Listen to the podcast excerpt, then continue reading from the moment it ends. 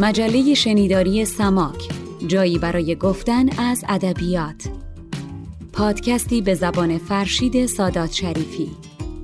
سماک سلام ماست به ادبیات کاربردی.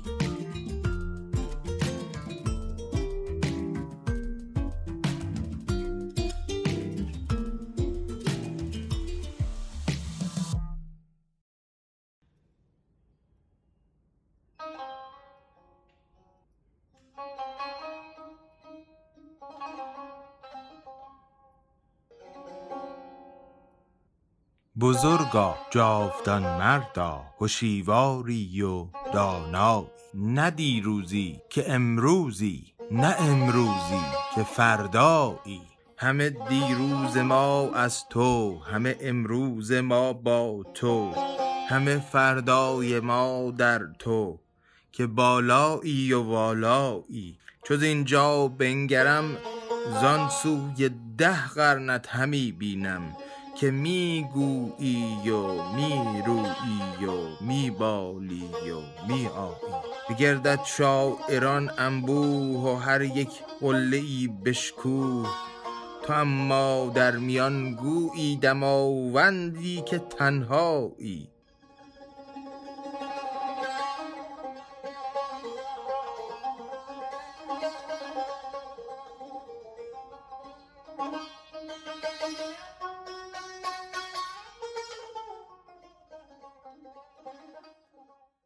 شنوندگان عزیز مجله شنیداری سماک سلام. با این ابیاتی که از دکتر شفیع کتکنی در مدح فردوسی شنیدیم و در روز سالگرد پایان تدوین شاهنامه یعنی 25 اسفند سومین و فرجامین قسمت از پادکست سی و ششم سماک در گوشرس مهر و توجه شما قرار می‌گیره. این قسمت به بررسی مجموعه فرجامین و جدید یعنی تفلی به نام شادی اختصاص داره و در میانه اون مثل همیشه سعی کردیم از موسیقی بی بهره نمانیم با توجه به اینکه این مجموعه جدید هست و آثار موسیقایی حول اون هنوز شکل نگرفته.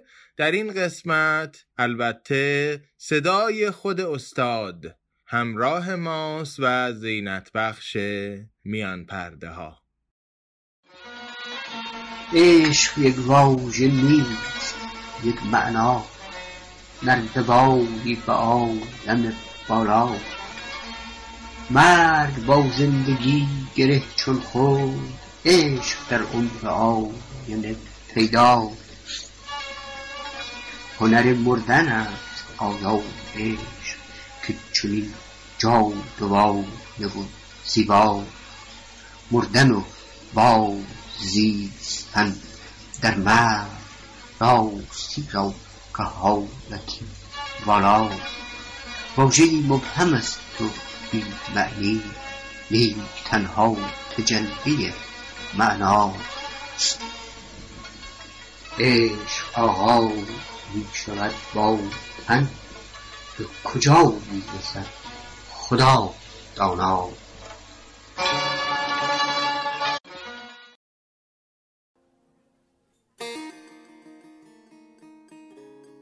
صدایی که در ادامه ما را همراهی خواهد کرد از آن بانو روشنک بنان هست که یک شعر وصل کننده دوره دوم به دوره سوم رو برای ما می‌خوانه و در ادامه ما صدای تازه رو خواهیم داشت و خانم آبید اشراقی گرامی برای ما شعرهای دوره سوم رو خواندند.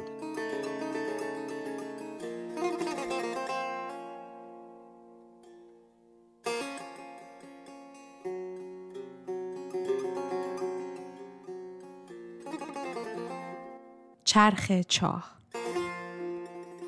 آویخته به زمزمه چرخ و ریسمان از ژرف چاه سطل به بالاست در سفر. تا می رسد به روشنی روز و آفتاب بارونه می شود به بن چاه سرد و تر. تاریخ سطل تجربه تلخ و تیره است.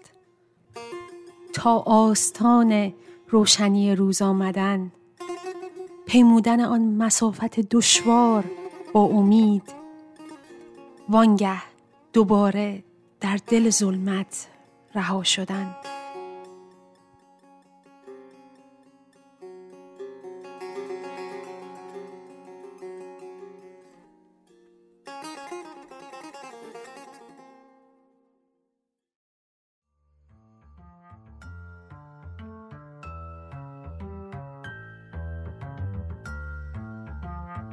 سماک تلاشی است برای آموزش های ادبی و کاربردی.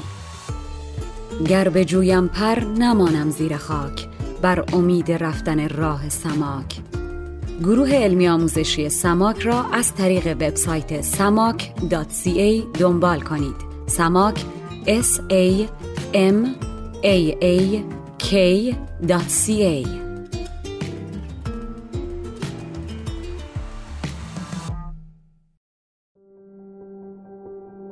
طفلی به نام شادی دیریست گم شده است با چشمهای روشن براق با گیسوی بلند به بالای آرزو. هر کس از او نشانی دارد ما را کند خبر. این هم نشان ما. یک سو خلیج فارس سوی دگر خزر.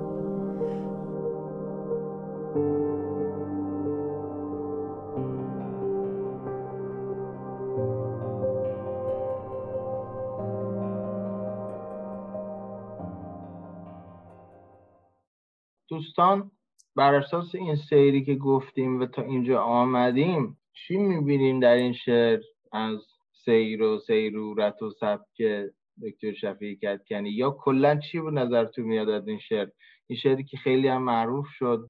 اصلا که نکته های اساسی که من در این شعر می‌بینم یکیش طفل یعنی عنصرهای اساسی. دوم شادی و سوم نبودن شادی رو به طفل تشبیه می‌کنه. جناب شفیعی کتکنی برای اینکه گویا می‌خواستند مردم یه شادی رو تجربه کنن و تجربه کردن اما در زمان کودکیش اون شادی رو از دست دادن و گم شد براشون. و خب در ادامه شعر شاعر دنبال نشانی میگرده. کسی هست این در واقع استمداد از رسانه های اجتماعی به صورتی که یا در زمانی که واقعا یک کسی گم میشه کمک می‌خوان آیا دور رستگاری می‌بینید یا نه؟ به ما نشانیشو بدید. بعد ببینید بازی کردن خیلی با تسلط یعنی انگار که واژه ها مثل موم در دست این شاعر هست. طفلی به نام شادی. هم به خود شادی برمیگرده و همین که شادی واقعا اسم زیبای دختران هست در زبان فارسی. هرچه ما اسم زیبا داریم اسم خانم هاست اسم دختر هاست. یکش هم شادیه. طفلی به نام شادی دیری است گم شده است. با چشم های روشن براق.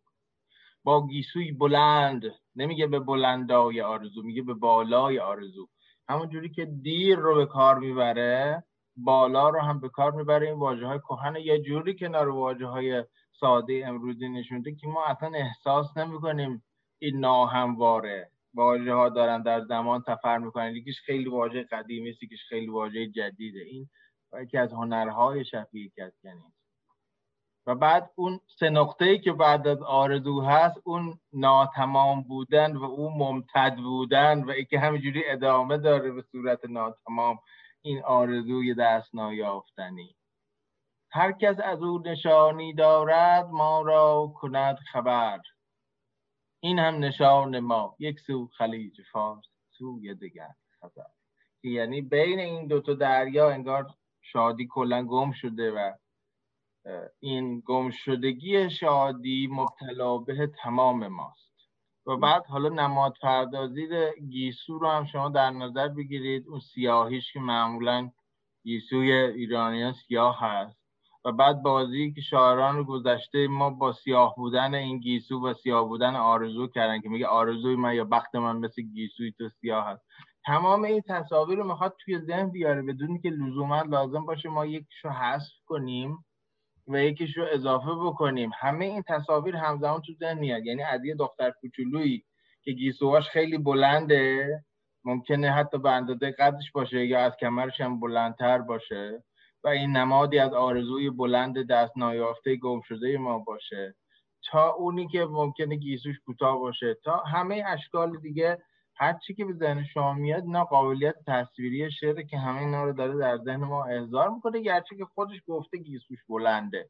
حالا به چه بلندیه؟ به بلندی آرزوهای ما که ما مدت زیادی فقط آرزو می‌کنیم ولی به آرزومون نمی‌رسیم. پس این به بالای آرزو ناکامی طولانی هم یه جوری در ذهن تداعی می‌کنه که انگار مدت های مدیدی است که ما فقط آرزو می‌کردیم.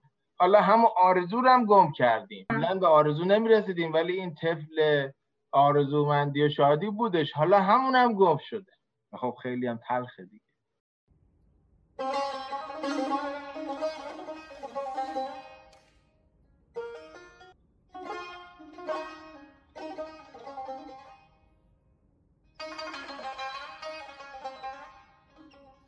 زیر همین آسمان و روی همین خاک دیر شد. آری دیر و همه رنج ناگزیر شد آری. چهره وطن سال خورد و پیر شد آری. با همه اینها به یادار که گیتی در دل دیرینگی همواره جوان است. سوی هزاران هزار چهره دیگر رود زمان نقض و پرسرود روان است.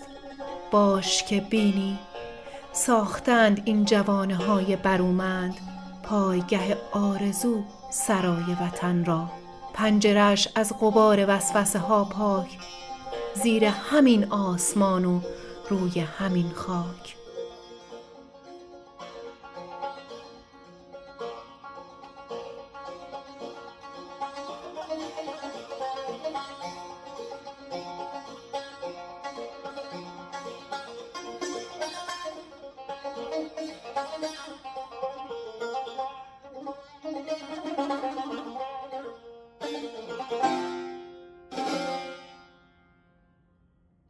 دیر شداری دیر و همه رنج ناگزیر شداری. چهره وطن سال خورد و پیر شداری. با همه اینها به یادار که گیتی در دل دیرینگی هماره جوان است. سوی هزاران هزار چهره دیگر رود زمان نقض و پرسرود روان است. باش که بیدین ساخته اندین جوانه های برومند پایگه آرزو سرای وطن را.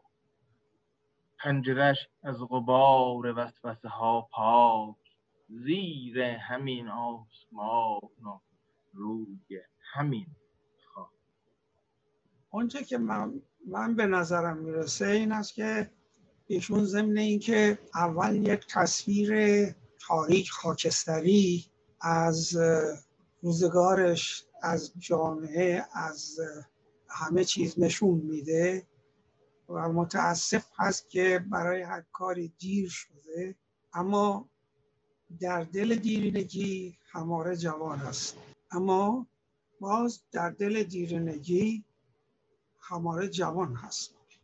و بعد مجده میده در واقع من به صورت مجده میگیرمش وقتی میگی که باش که بینی یعنی امید تو از دست نده و باش که بینی ساختن این جوانه های برومند چهره این شکفتگی رو به نظر من شخصا در تمام جوانهایی که دیدار می‌کنم باشون چه در ایران هستند از راه دور و چه اینجا من می‌بینم که چه شکفتگی عجیبی در این نسل فعلی و نسل ما قبلش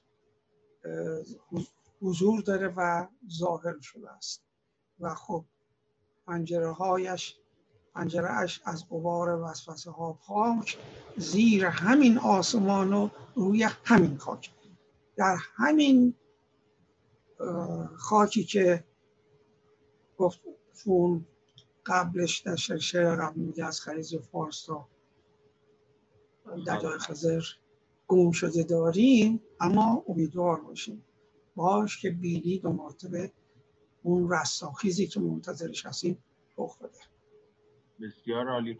تصویری که می‌خوام روش دست بذارم رود زمان نقض و پرسرود روان است. این از شفیع گدگنی برمیاد ساختن همش تصویری. ذهن طبیعت ستایی که زمان رو مثل رودی ببینه که نه ازش خروش و آب میاد بیرون. ازش نقض و سرود و روان بودن و زلالی میاد بیرون. یعنی او ذهن ستاینده طبیعت و موسیقی و زمان همه اینا با هم فشرده میشه توی این سطر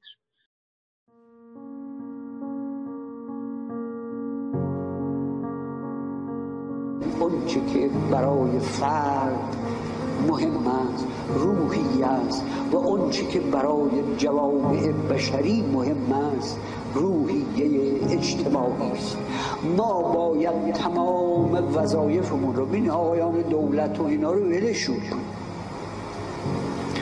ما باید متفکرانی داشته باشیم و جامعه ما اجازه ظهور متفکرانی بده که بتوانند این دوز روحیه بانشات رو در جامعه بالا ببرند. اگر ما بتوانیم یک روحیه اجتماعی بانشاتی بیافرینیم و این از این کتاب های مدرسه شروع میشه.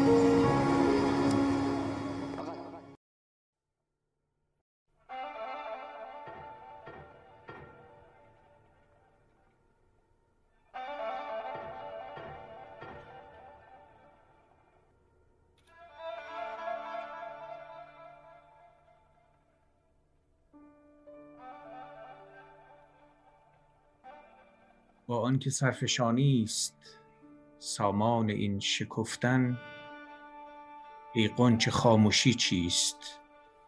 گفتن به از نگفتن. گفتن به از نگفتن ور خود دمی نیابی گوشی به زیر گردون آماده شنفتن. بشکافت خاکدان را در این بهار و بشکفت. پوسیدن است ای بذر اندیشه را نهفتن. سامان گفتنت نیست روی شکفتنت نیست. فردا که ناگزیری از جاودان خفتن. شو آزرخش و بشکاف این صخره را که نتوان. با نرم بار باران این خار سنگ سفتن. اینک پیام این بذر در لحظه سرایش معنای زندگی چیست جز گفتن و شکفتن؟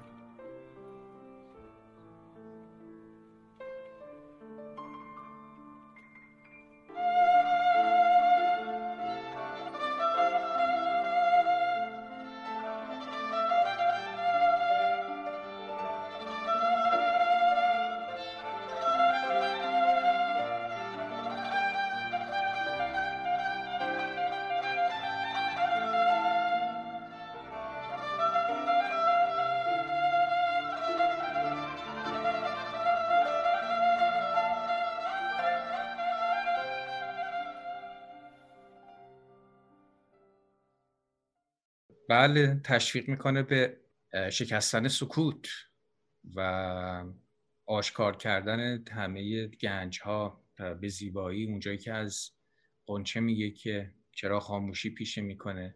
بعد اونجایی که میگه بعض اگر که بمانه و نشکفه میپوسه. و اون تهش هم که معنای زندگی رو چیزی جز همین گفتنها و شنفتن ها نمی‌دونه. و این شعا زرخش بشکاف این صخره را که نتوان با نرم بار باران این خار سنگ سفتن از قضا دلم می‌خواست که بگی که با نرم بار باران هم این خار سنگ رو میشه سفت. چون واقعا آب همچنین قدرتی داره ولی میگه که نرم بار باران نباش در این داستان. مثل آزرخش این صخره رو بشکافی خورده. یعنی صبر نداری که با فشار آب این خار سنگ سفته بشه. با آنکه سرفشانی است یعنی از دست دادن سر سامان این شکفتن سر و سامان و نهایت این شکفتن به سر از دست دادن در این آسمان روی همین خاک. ای قنچه خاموشی چیست؟ گفتن به از نگفتن. خیلی شعر شاملو رو به یاد من میاره که اون شعر نازلی که بودن به از نبود شدن خاصه در بهار. گفتن به از نگفتن ور یعنی حتی اگر خود دمی نیابی گوشی به زیر گردون آماده شنفتن. بگو حرفت رو بزن حتی اگه گوشی الان آماده نیست بعدا خواهد شنید. بشکاف خاکدان را در این بهار رو بشکفت. کی؟ بذر بذرای دیگه. تو هم مثل اونا بذری همین کاری که اونا کردن بکن. پوسیدن است ای بذر اندیشه را نهفتن. سامان گفتنت نیست. روی شکفتنت نیست. فردا که ناگزیری از جاودان نخفتن تا وقتی زنده هستیم باید بگیم. چون بعدش دیگه فرصتی نیست. شو آزرخش و بشکاف این صخره را که نتوان با نر بار باران این خار سنگ سفتن تفسیر این رو می‌ذارم به عهده خودتون که بارها از تصویر آزرخش صحبت می‌کنه و در حقیقت این آزرخش براش یک جوری روشنگری است که معترضم هست دیگه. اینک پیام این بذر. شاید همین بذریه که باش صحبت کرده از اول تا آخر شعر تونسته روی این بعض تاثیر بذاره. این بذر متحول شده. در لحظه سرایش نمیگه در لحظه شکفتن. میگه در لحظه سرایش. سرایش رو با شکفتن طبیعت یکی می‌گیره. معنای زندگی چیست؟ جز گفتن و شکفتن. اگه جز طبیعت هستی می‌تونی بهش کوفی باید این کار رو بکنی. اگر نه جز شکفتنی ها نیستی. تنها کاری که می‌تونی بکنی که معادل شکفتن باشه گفتنه. پس مهمترین کاری که آدمی می‌تونه بکنه شکستن سکوت و گفتن گفتنی ها من فکر کنم این بعض اشاره به خودش می‌کنه آقای می‌تونه به خودش هم باشه کاملا درست میفرمایید. رسیده به این که واقعا معنی زندگی چی همین گفتن. و بشکاف و درست در مورد آزرخش ببخشید. یه نکته در مورد آزرخش دارم. این صحبت از این است که اون اتفاقی که باید بیفته باید یک دفعه بیفته. نمیشه نرم نرمک بریم جلو. اون نرموار نرمواریدن باران رو اونجا گفت اثر نداره. بنابراین این هم باید به صورت آزرخش کار کرد یعنی آزرخش یه لحظه چند ثانیه می‌زنه و قطع میشه و کار خودش رو می‌کنه. پشت سرش رد و برق است و پشت سرش بارش فراوان و یا باتهای شدید.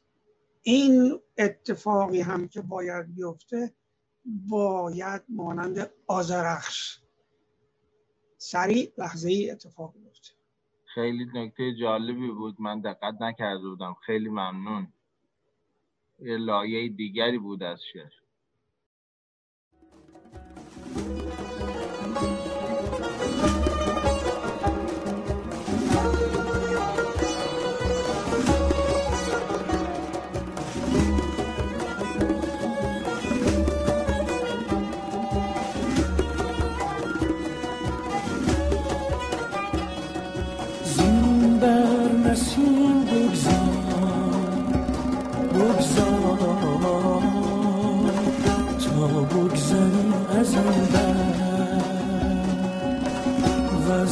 دو روزن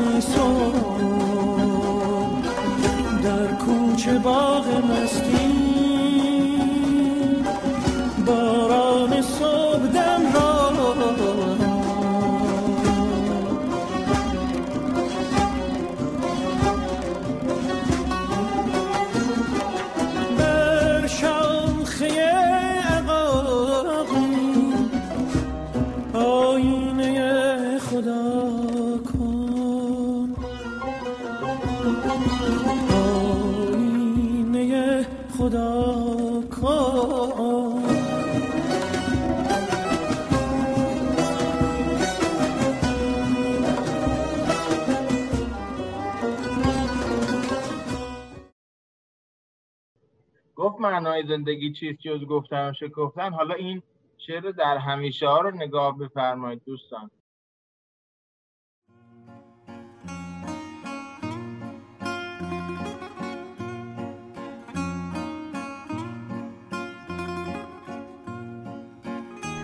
در همیشه ها مثل پرنده ای که سهرگاه در بهار از شاخه ای به شاخه دیگر پرواز می کند به پیامی و باوری.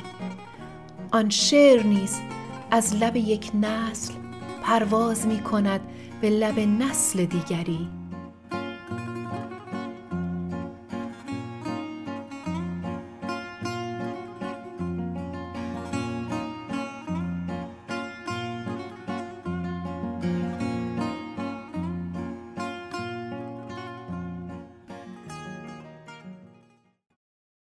می‌گفت یا باید مثل طبیعت باشی بشکفی یا اگر نیستی توانایی شکفتن نداری باید بگی. باید بتونی همچین شعر بگی. این شعر برای نازم حکمت گفته. میگه شعرهای کسی مثل نازم حکمت یک مبارزه واقعی بود ضمنا بر اساس فرهنگ بومی خودش هم شعر می‌گفت و جهانی شد. شعرش مثل پرنده ایه که آزاد و رها. حالا هر چقدر سیم خاردار بکنیدم همون جوری که بالای این سیمای خاردار اون پرواز می‌کنه شعر هم از یک نسلی به نسل دیگه پرواز می‌کنه و اون پیامی که باید ببره و خجستگی که باید ببره می‌بره.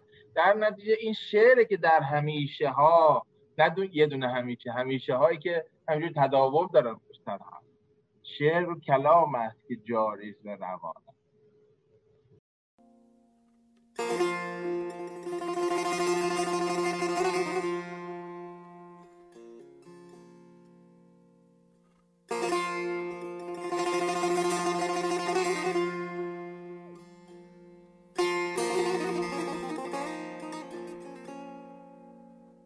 تو در پی شهرتی و سر بر کردن نوپیشگی و قیافه دیگر کردن.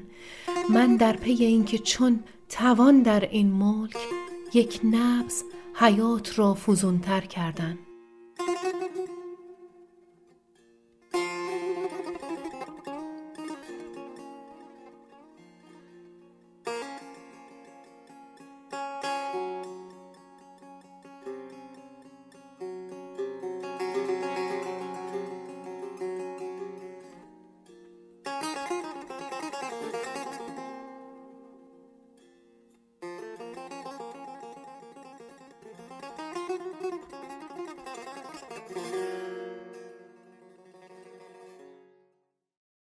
من فقط یک نکته زبان شناختی بگم از دکتر شفیع کدکنی که استاد تراز اول ادبیات برمیاد. ملک یعنی شیوه اداره مملکت یعنی پادشاهی. میگه من موندم من دارم فکر می‌کنم با این شیوه که اینا دارن این مملکت رو اداره می‌کنن تنها کاری که ما می‌تونیم بکنیم لحظه لحظه نه روز به روز نه سال به سال. اگه یه نبزم بتونیم به حیاتی که اینا دارن قطع می‌کنن اضافه بکنیم خیلی راه رفتیم خب خیلی شعر انتقادی تندیه ولی خیلی هم غیر مستقیم گفته. او کسی که معنای ملک رو بدونه که معنای پادشاهی و اداره و شیوه مملکت داریه ممکنه مثلا این عمق رو بتونه متوجه بشه.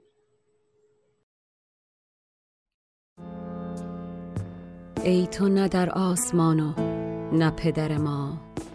بین که در اینجا چه آمده به سر ما. خیل وکیلان تو که مسخرگانند. از ره تسخیر گشت راه بر ما. نوح دگر آمده است و در دل کشتیش راه ندارد مگر که گاو و خر ما. حشر وحوش است و آستان قیامت تک شرر دوزخ از فراز سر ما. میشنوی؟ بانگشان قریب سبا است. مایه آزار جان و گوش کر ما. از ملکوت تو در زمین اثری نیست. شاید اگر محو می‌کنی اثر ما. گند زمینت مشام هیچ نیازرد. ای تو نه در آسمان و نه پدر ما. تا چه بود صبح دولتی که به راه است این که بود از نتایج سحر ما. نغز و سره بشنو این حدیث شاعر.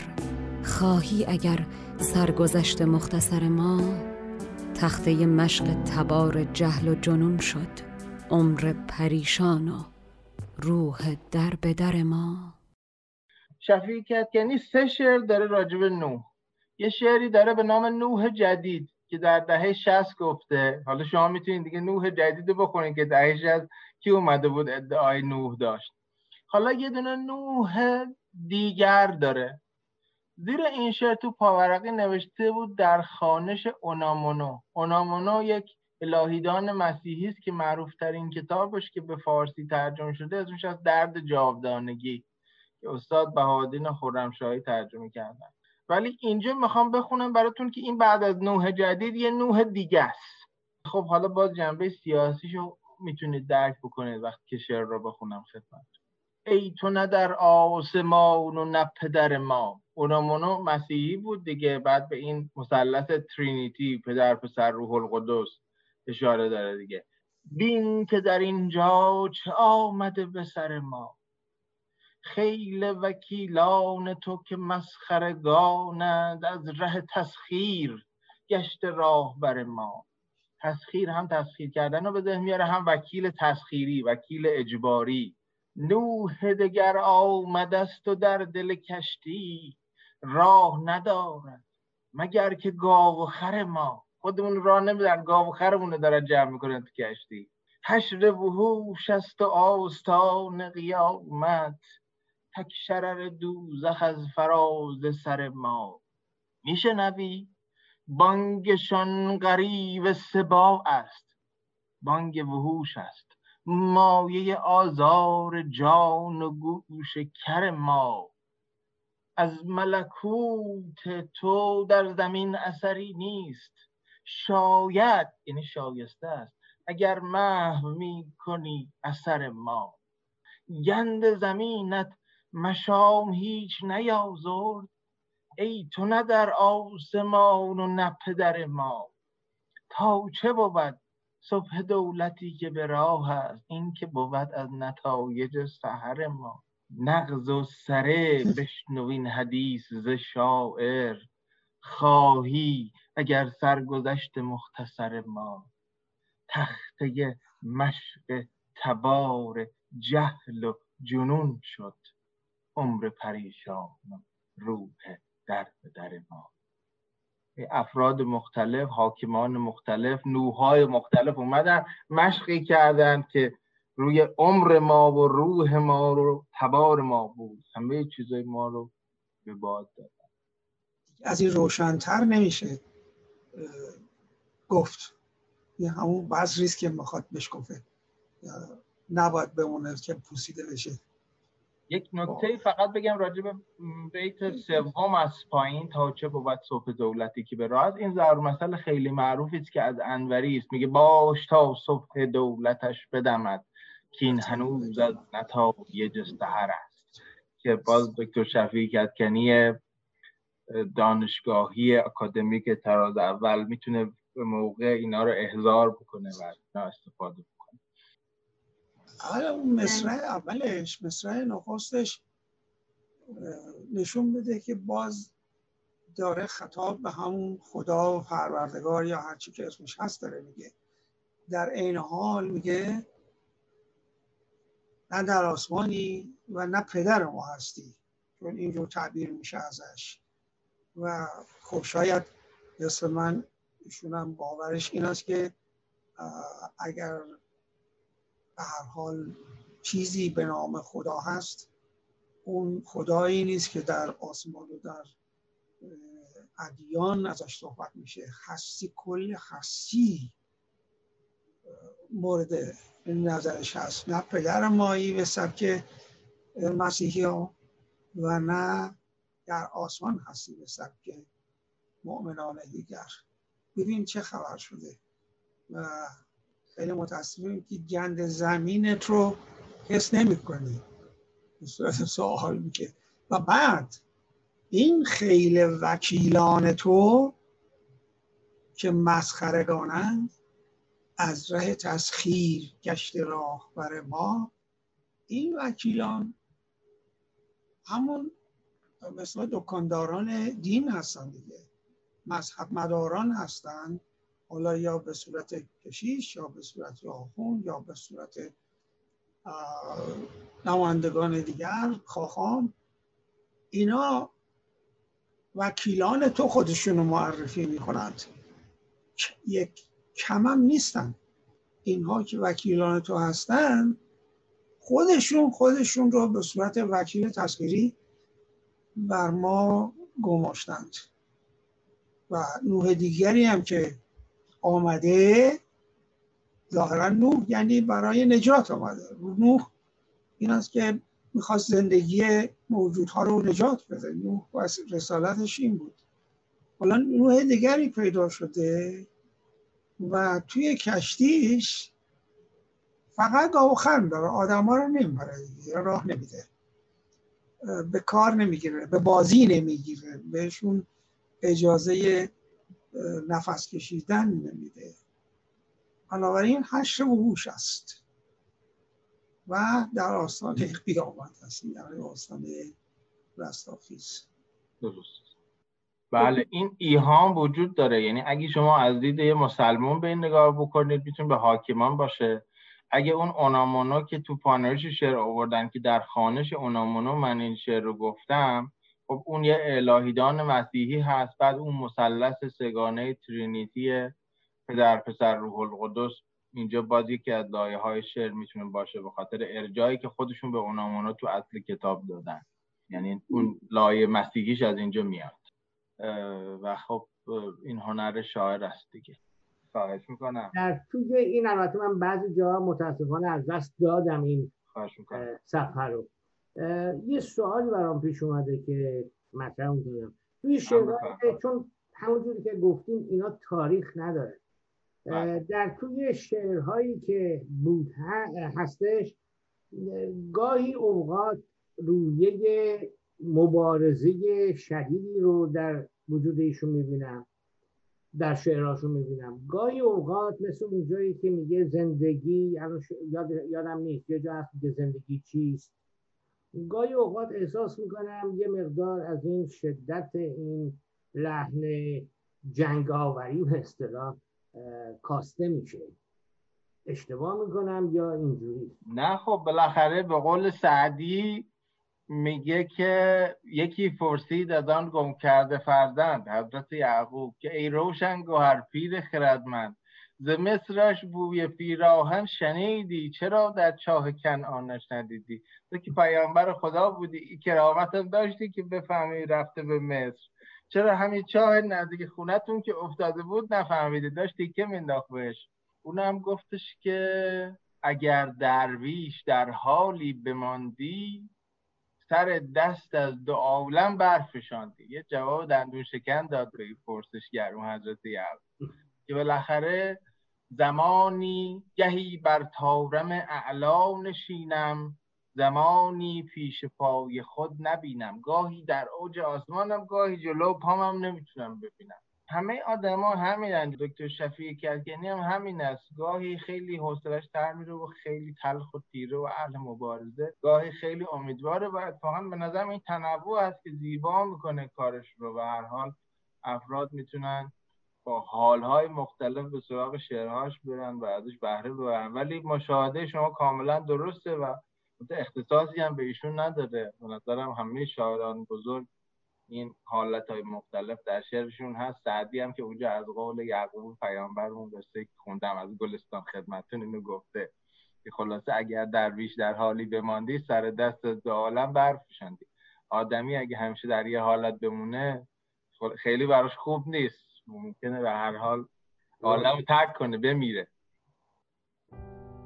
خیلی سرم شلوغه بچه شما واقعا باورتون نمیشه. من خجالت می‌کشم این که می‌بینم شما اینجور رو زمین نشستید با این عشق و علاقه. وگرنه من تعهدی ندارم که بیام درس بدم. من پنجاه سال الان پنجاه و یکمین سالی است من تو این دانشگاه درس میدم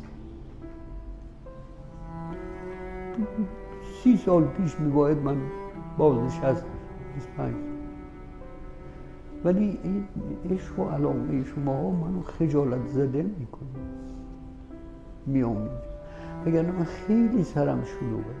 عمری هم از من دیگه باقی نمونده. من خیلی کار ناتمام دارم. باورتون نیست با این همه من با کمال عشق و علاقه میام اینجا.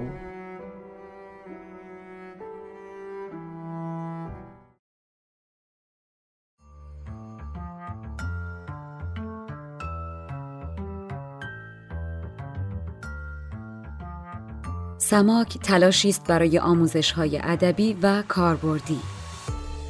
گر به جویم پر نمانم زیر خاک. بر امید رفتن راه سماک.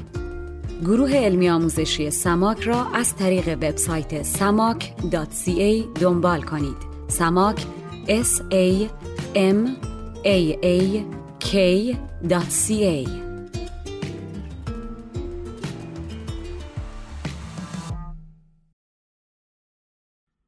خانم و آقایان آنچه شنیدید سومین و فرجامین بخش از سی و ششمین پادکست سماک بود و امیدوارم سیر ما در جهان غنی و رنگارنگ و متفاوت شفیع کتکنی مورد توجه شما قرار گرفته باشه. این سیاست مدار هیچ وقت روز اول دستش رو نمی‌کنه مثل من نیست که همه حرف دلشو فورا سیاست مدار باید سالها از مرگش بگذره تا شما بتونید به پروندهش برسید. بگید خوبه. ما بچه که بودیم به و سلطنت فوش می‌دادیم به وسوق و دوله فوش می‌دادیم. الان که من هشتاد سال از عمرم میگذره رو پشت سرم نگاه بود من با بچه بودیم اشتباه می‌کردیم. وسوق و دولت سیاست مدار بزرگی بود.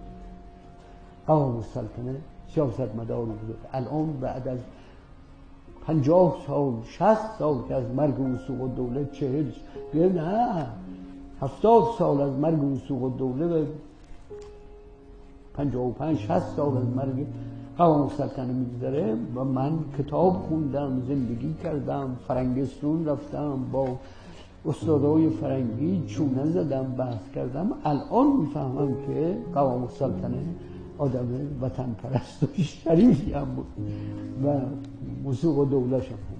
اینه که سیاست مدار رو وقتی داره کار می‌کنه بهش نمره نمیشه داد.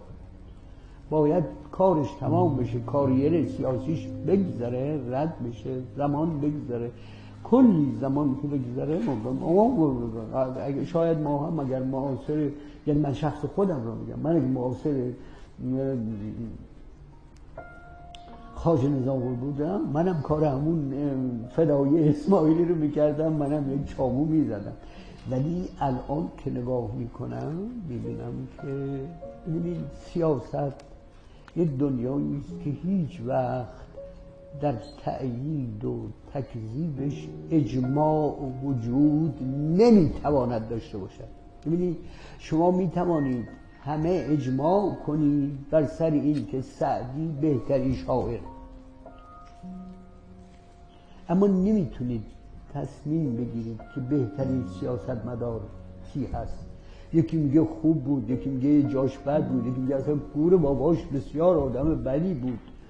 سیاست اجماع پذیر نیست. ولی معدل یک سیاسی رو از دور بعد از مرگش وقتی نگاه می‌کنید میگید چرچیل برای مساله دیپلماتیک بریتانیا عالی بوده. زمانی که چرچیل زنده بود در حزب عوام و حزب محافظه کار هر روز بهش فوش می‌دادن. اما الان که پرونده چرچیل پنجاه سال شست سال از مرگش میگذره الان جامعه سیاسی بریتانیا میگه آفرین بر چرچیل. برای ما چرچیل بسیار بد. ما پرش خواه مادرم به چرچیل بدیم کرد. بنابراین در سیاست اجماع وجود ندارد. بچه خدا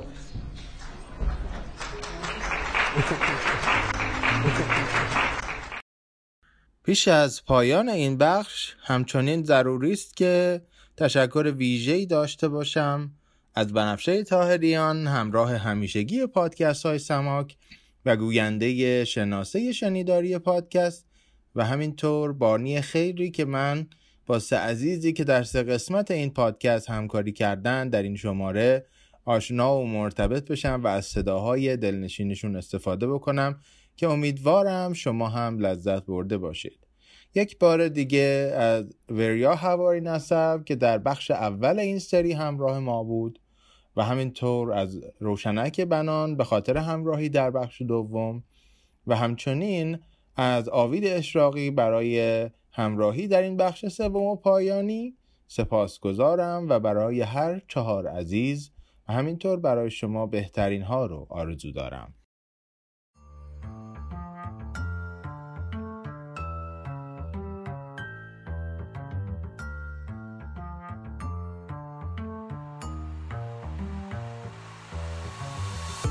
مجله شنیداری سماک جایی برای گفتن از ادبیات. پادکستی به زبان فرشید سادات شریفی. سماک سلام ماست به ادبیات کاربردی.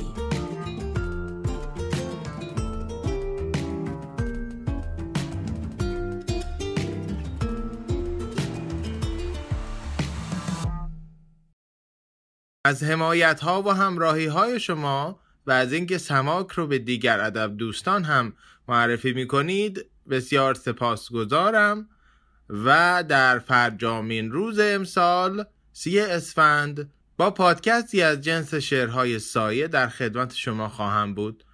با مهر و احترام فرشید سادات شریفی.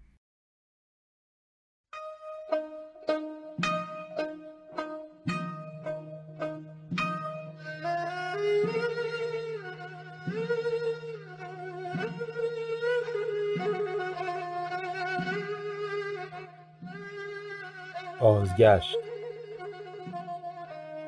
وقتی که پنجه های تو بر ساز میوزد از خیش و خیشتن مثل نخی ز غرغره ای باز می‌شوم. می گسترم به روی افقها و آبها. از سیم خاردار گذر می کنم آن سوی بادکوبه و گنجه آن سوی تاشکند و سمرقند.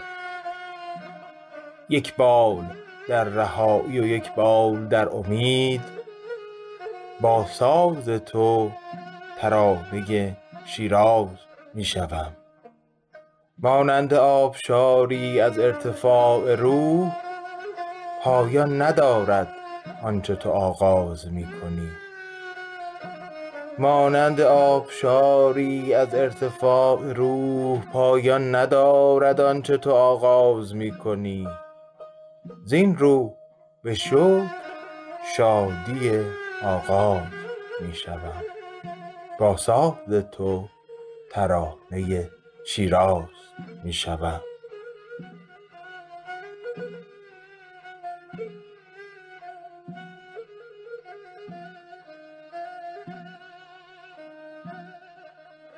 آنچه شنیدید شعر استاد شفیع کتکنی بود در مجموعه جدید چون طفلی به نام شادی بر روی پنجه جادویی هابیل علیف کسی که این شعر بهش تقدیم شده و قطعی که بیات شیراز نام داره.